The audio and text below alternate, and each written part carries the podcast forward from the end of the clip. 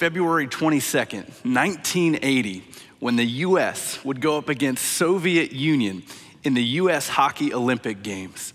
It was a game where they supposedly did not stand a chance.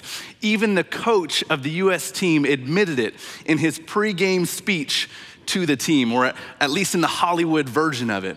This is what he said Great moments are born from great opportunity.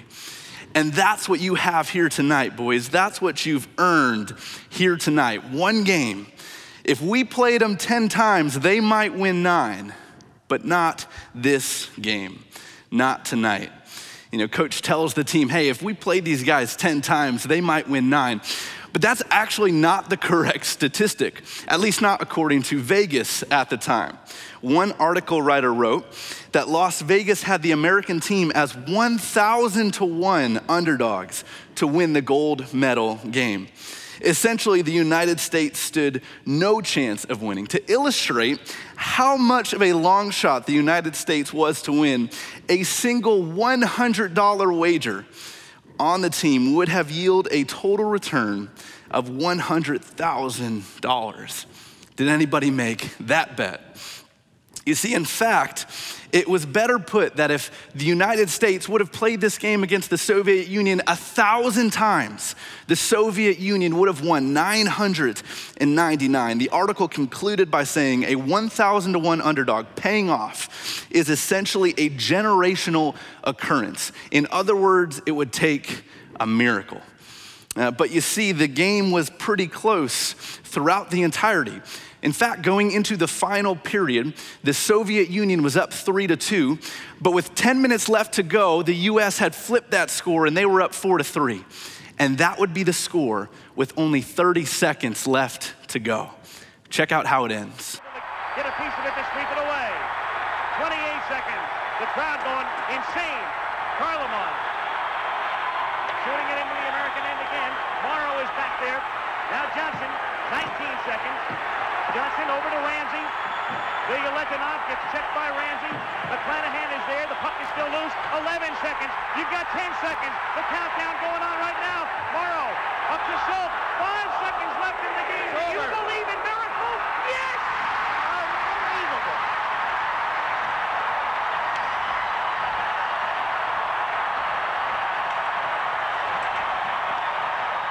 What a triumphant moment. What a moment of unity for the United States. And that was Al Michaels making the call there. He's one of my favorite NFL commentators today. It's crazy to me that 40 years later, he is still making calls. But he asked the question there at the end Do you believe in miracles? And that's our question this morning as we continue today in our series, Kingdom Culture. And so, welcome, Abundant Life. I'm so glad that you're here with us today. My name is Bob, and I'm one of the pastors here. I'm the associate campus pastor at the Happy Valley campus. And as of recent, I'm also the interim Vancouver campus pastor. So, shout out to my folks in Vancouver. And I want to welcome you wherever you're joining us from today, whether it's at your home or if you're at one of the watch parties at Happy Valley or Sandy or Vancouver. We're so glad that you're here with us. And today, the title of my message is The Miracles Around Us. And we're going to find ourselves in Matthew chapter 16. So if you've got a Bible with you or a Bible app on a phone, go ahead and get that out. And I want to recap where we've been so far in this series. So far in the series of kingdom culture, looking at the culture of the kingdom of God, we've been unpacking Acts chapter 2, verses 42 through 47. If you've been with us in this series so far, maybe you have this passage memorized. It, looks like this all the believers devoted themselves to the apostles' teaching and to fellowship and to sharing in meals, including the Lord's Supper, and to prayer. A deep sense of awe came over them all, and the apostles performed many miraculous signs and wonders. And all the believers met together in one place. They shared everything they had. They sold their property and possessions and shared the money with those in need. They worshiped together at the temple each day. They met in homes for the Lord's Supper. They shared meals with great joy, great generosity all the while praising God and enjoying the goodwill of all the people. And each day the Lord added to their fellowship those who were being saved. Now, as we've unpacked all of these different things and looked at this is what the culture of the kingdom of God looks like, we've unpacked so far in this series the teaching of the apostles. We've looked at the fellowship and the sharing of meals. We've looked at the topic of prayer. But this morning, we are going to hone in on verse 43, where it says, A deep sense of awe came over them all, and the apostles performed many miraculous signs and wonders.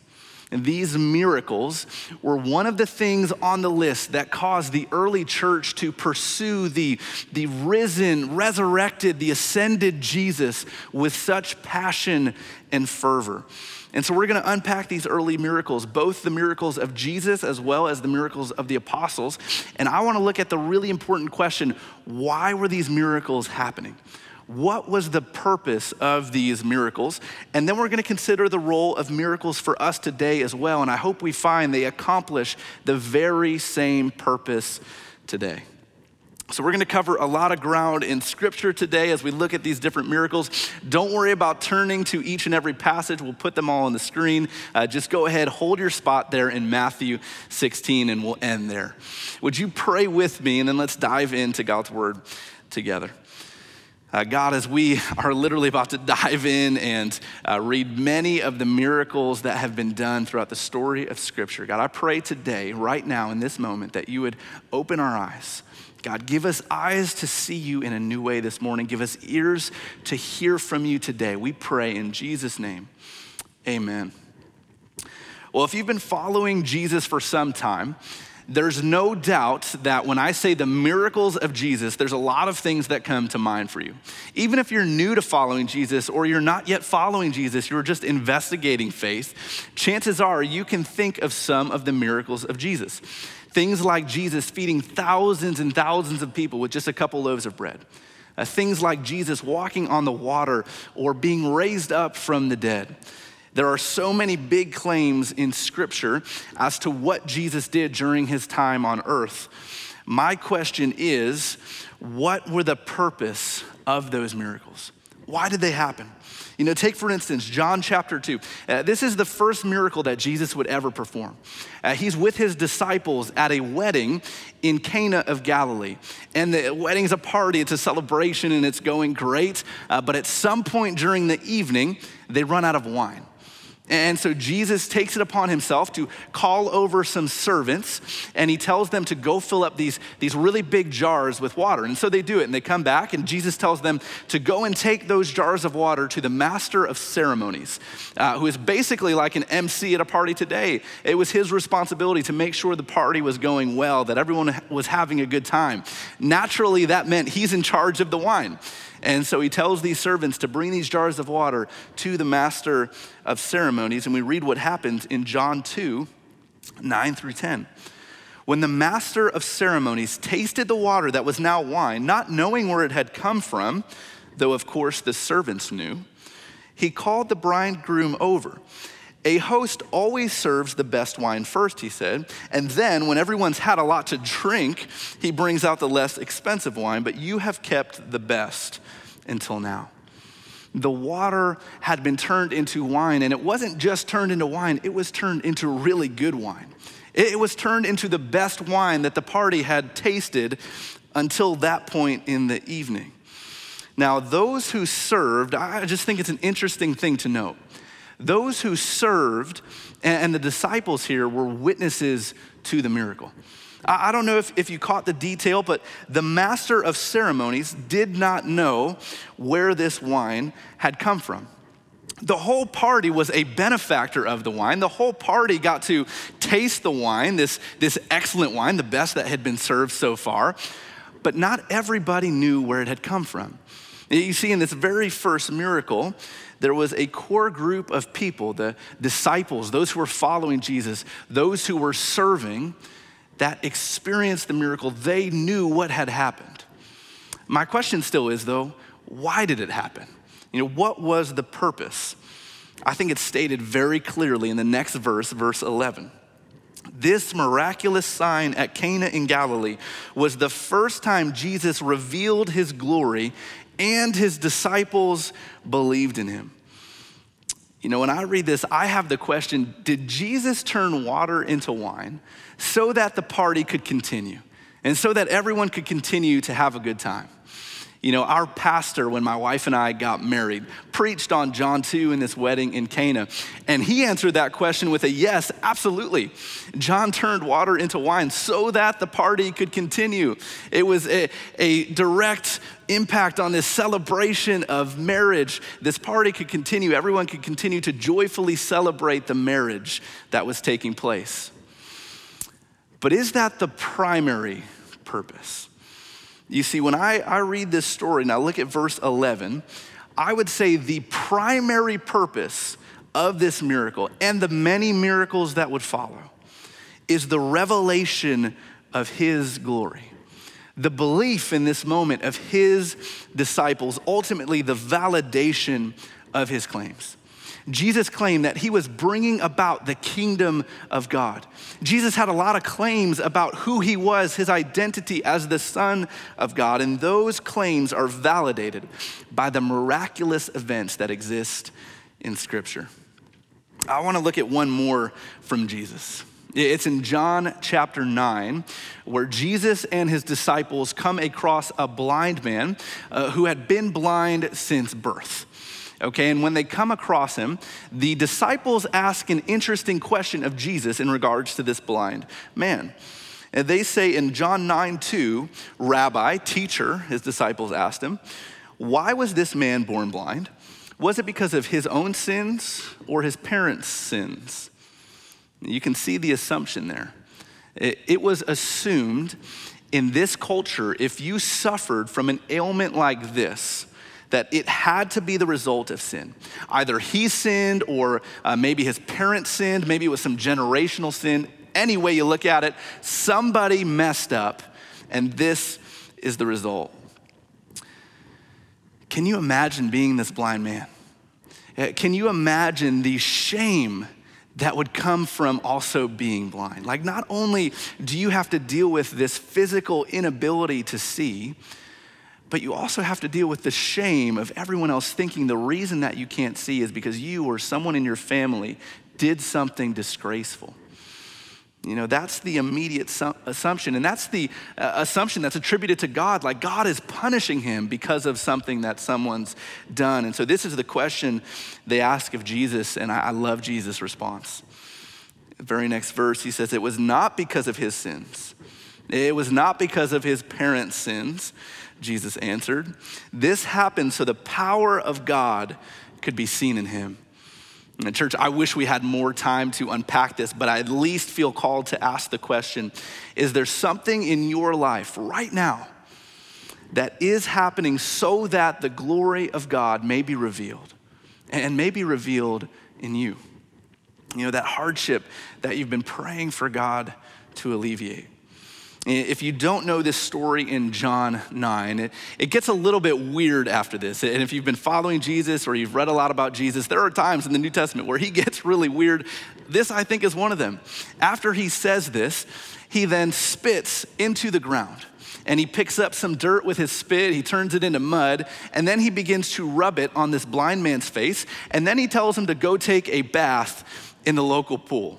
It's a little bit weird. And I, when I'm reading scripture, I just love to try and make the Bible come to life and imagine it as if it was happening in, in real time. And so I think of myself and try to identify with this blind man, right? I'm blind.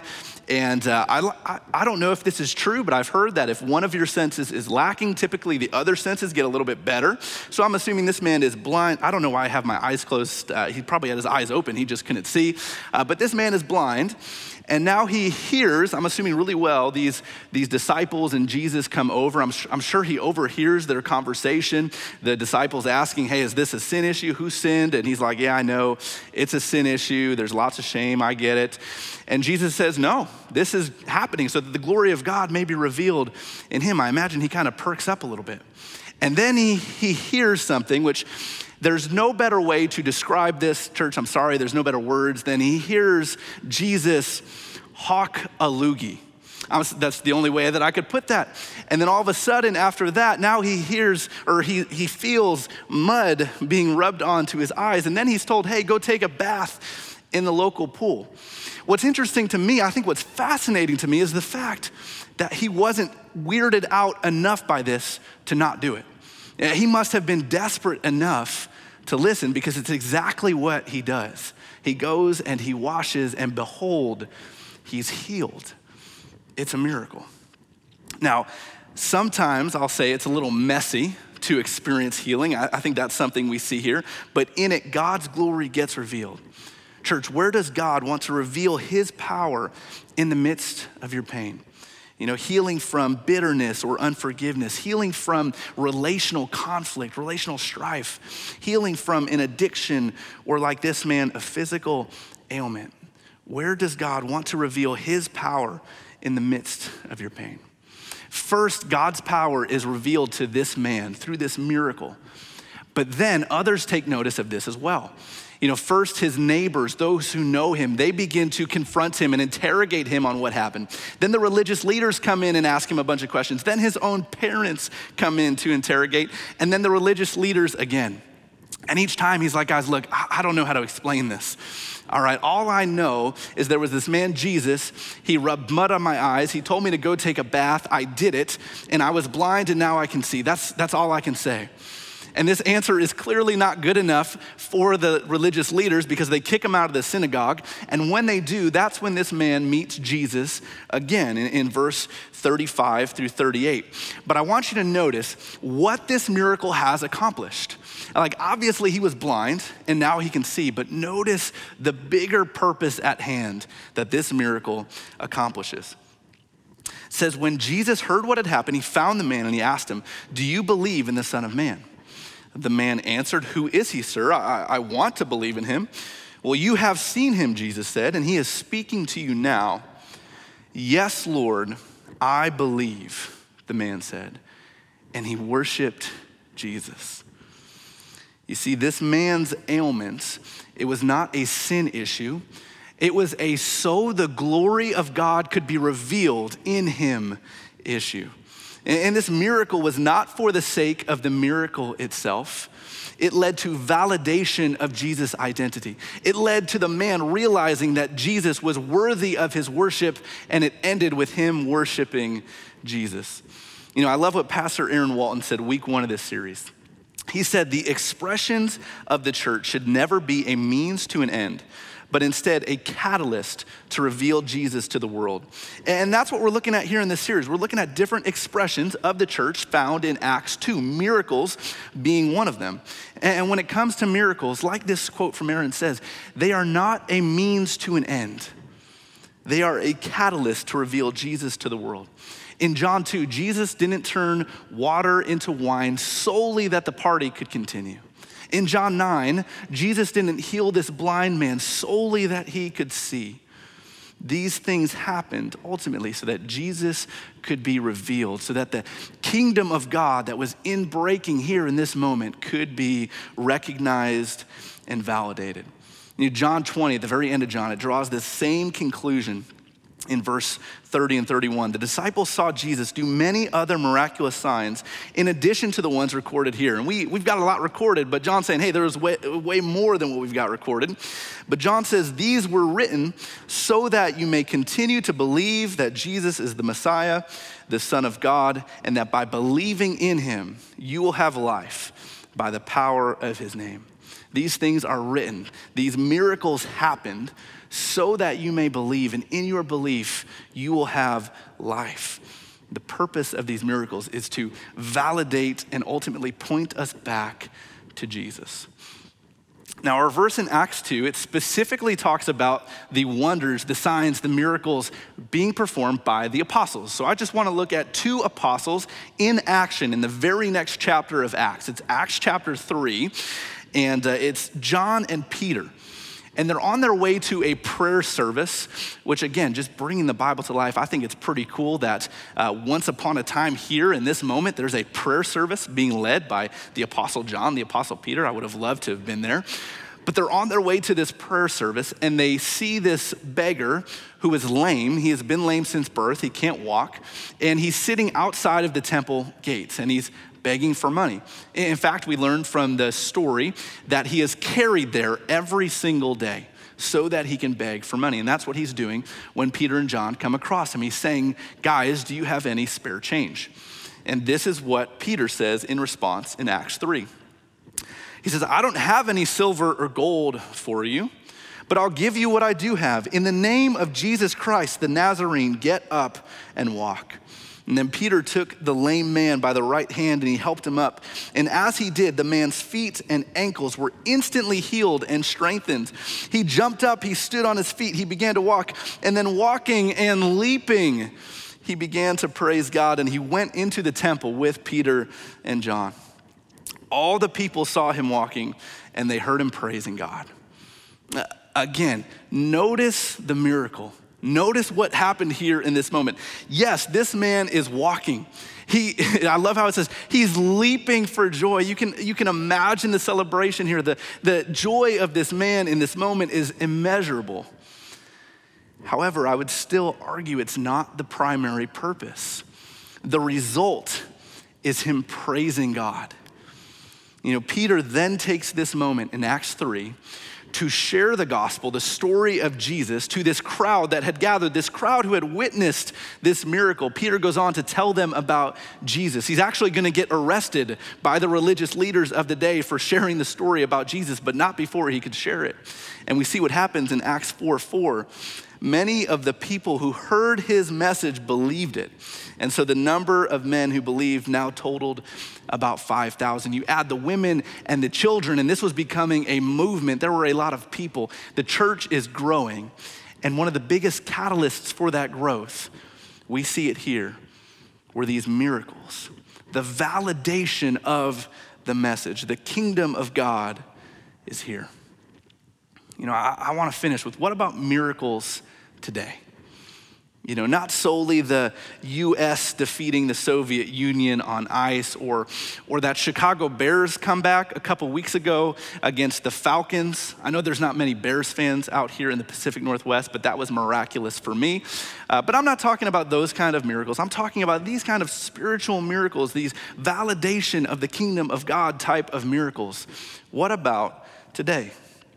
You know, there's a large spectrum of theology on how God shows up today when it comes to miracles. Although there are few scholars who would disagree with the idea that God does show up today. We might not always agree on how, but we believe that God shows up in miraculous ways today. He'll do it with His timing, uh, in whatever circumstances he chooses, with his power, through whatever means he chooses. But we believe God shows up miraculously today. What I want to suggest to you, and the title of my message hopefully gave this away, is that there are miracles all around us if we'll pay attention. And that's where I want to end with, with the passage that hopefully you've been sitting in this entire time. Maybe you thought I forgot about it, and so you, you, you've got it away, but put it back out. We've got Matthew 16. If you're following along with me, uh, we're going to look at verses 1 through 4. It says, One day the Pharisees and the Sadducees, these are, these are just the religious leaders of the day, they came to test Jesus, demanding that he show them a miraculous sign from heaven to prove his authority. And you see, even they understood how signs work, and they're going to prove that he is who he says he is, so they demand this miraculous sign. Jesus replied, Well, hey guys, you know the saying red sky at night means fair weather tomorrow, and red sky in the morning means foul weather all day. I don't know if you knew that, but red sky tonight means good weather tomorrow, but red sky during the day in the morning means foul weather all day. Just put that in your notebook as well. Uh, but he goes on, he says, You know how to interpret the weather signs in the sky, but you don't know how to in- interpret the signs of the time. Uh, that was Jesus using sarcasm if you didn't get it.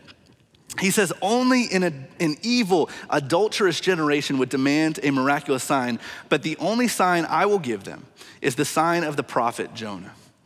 Uh, now, now, here's my take on this.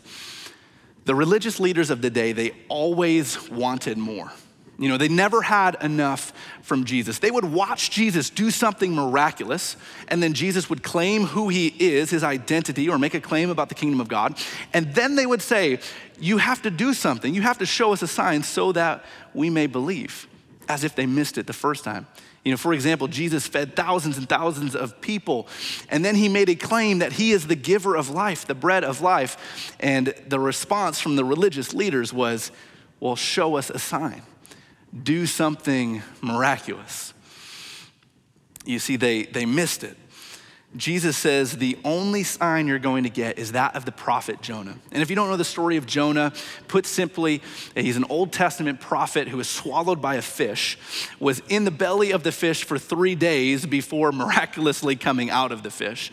But what Jesus is doing here is he's using that to foreshadow what will be the biggest miracle of all time the fact that he will die. He will be buried and dead for three days before ultimately rising again. You know, this is incredible foreshadowing going on to the biggest sign that we as Christians have today, the biggest miracle that we have, the biggest claim that Jesus rose from the dead, that people saw this and then they documented it, and then people preserved it for centuries and centuries. Some died to preserve it. And we have this truth today that Jesus rose from the dead. What we see here is the religious leaders in this moment, they missed it. They can interpret the weather, Jesus says, but they can't interpret the signs that the kingdom of God is at hand. Many miss it here, many will miss it later, even after Jesus rises from the dead. They still didn't have enough, they still needed more. You know, as Christians, as the, the believers in the biggest miracle of all time, someone conquering death do we also need more than that? Do we feel like we don't have enough today? You see, I, I think sometimes, just sometimes, like the religious leaders, we too are, are so focused on needing another big miracle. We're so focused on the miracle that we expect of God showing up in the way that we are specifically praying for. We're so focused on God, if you'll only do this that I think sometimes we miss the miracles all around us. My wife is currently pregnant. Uh, she's about 20 weeks along, uh, which, if you know our story, we were supposed to be the cool aunt and uncle. You know, we were having dinner with uh, Pastor Aaron Walton and his wife Katie, their awesome family, and this was, you know, about 20 weeks ish ago or however long, uh, very recently. And we were sitting down with them and they were asking us about kids. You know you, guys have been married for what six years and you still don't have kids? What's, what's going on? Are you guys going to have kids? I think they were pressuring us a little bit. And to which i felt very confident in my response we're going to be the cool aunt and uncle. We've got lots of siblings. We're going to have lots of nieces and nephews. We're just going to be the cool aunt and uncle. I was set. We found out we were pregnant the very next day. Thank you very much to pastor aaron and his wife. But i'll be honest since we found out, the first couple weeks were like this very fake excitement. Like everyone was like, Congratulations, we're so excited for you, this is amazing. And I was kind of like, This is not amazing, this is not the plan. Now, since then, I have come to see the profoundness in what is happening. But as we've gone through this process, and I feel weird saying that as my wife has gone through this process, right? Uh, it's Jim Gaffigan who says when you think about the male contribution to life, it's pretty sad. Just let that, let that sink in. But I still love saying, hey, we're pregnant. Like I'm very much involved in what's going on here. But my wife, as she has gone through this incredible process of literally growing a human inside of her, it has clearly been a miracle to us. As we learn about what's going on and what's happening and all that needs to happen for this to go right, it has been miraculous. It has pointed both of us to Jesus in such a special way. Now, I know some people, they look at that process and they think it's simple biology, like it just makes sense to them, it's very natural. Uh, but for us, with everything that we learn, we see the miraculous power of God. And in church, I'll be honest with you, it's interesting to me that for a few weeks there, I almost missed it. You know, I was so busy focusing on my life the way that I expected when it comes to miracles, the, the miracles I wanted, my plan, that I almost missed this profound excitement. I almost witnessed, the, I almost w- didn't witness this miracle. I almost had my eyes covered and I wasn't able to see it. And it took weeks for me to be able to see it. So you could say I did miss it for a little while. Now, I want to ask you what miracles are around you right now? Know, what exists in this moment right now that defies odds, that reveals Jesus to you? And I think if we slow down for a moment, if we reflect on all that's going on around us, we will begin to see the miraculous ways that God is at work today. And if you can't think of anything, I, I would say start here. You know, we have life and breath right now in this moment. If you're watching this, we have life and breath on a just giant spinning space rock, right? That is somehow spinning on itself. And while it's also simultaneously spinning around this big burning ball of fire. And if we were just a little bit closer to the big burning ball of fire, we'd be too hot. A little bit further away, we'd be too cold. But like Goldilocks and the three bears, we're just right. All the things that have to happen for it to be just right. The fact that we have life and breath right now in this moment, in and of itself, is miraculous. And can we start there and then begin to reflect on all that God is doing around us? The purpose of these miracles is to validate the message of Jesus, and God is a miracle worker, like the song we sang earlier. God works miracles. And so I want to close us in prayer and simply ask Him to reveal to us what He is doing now around us. Would you pray with me? God, as we come to you in this moment, I do pray that you would help us to see the miracles around us. God, we want to see you. We want to see what you're doing. I pray that we would not miss what you've already done. God, I pray that we would not miss what you are doing right now in this moment around us because we are so focused on what we want to happen, what we expect from you, what we have been praying for. God, show us the ways in which you have already shown up. God, let your miraculous work then point us to you. God, when we recognize something miraculous, let us, like so many of the people in Scripture, when they see your miracles, the result is them praising you. God, as we recognize you at work in our life, may it result in your praise. May it result in our recognizing the worthiness of your worship, God. We want to worship and praise you in Jesus' name. Amen.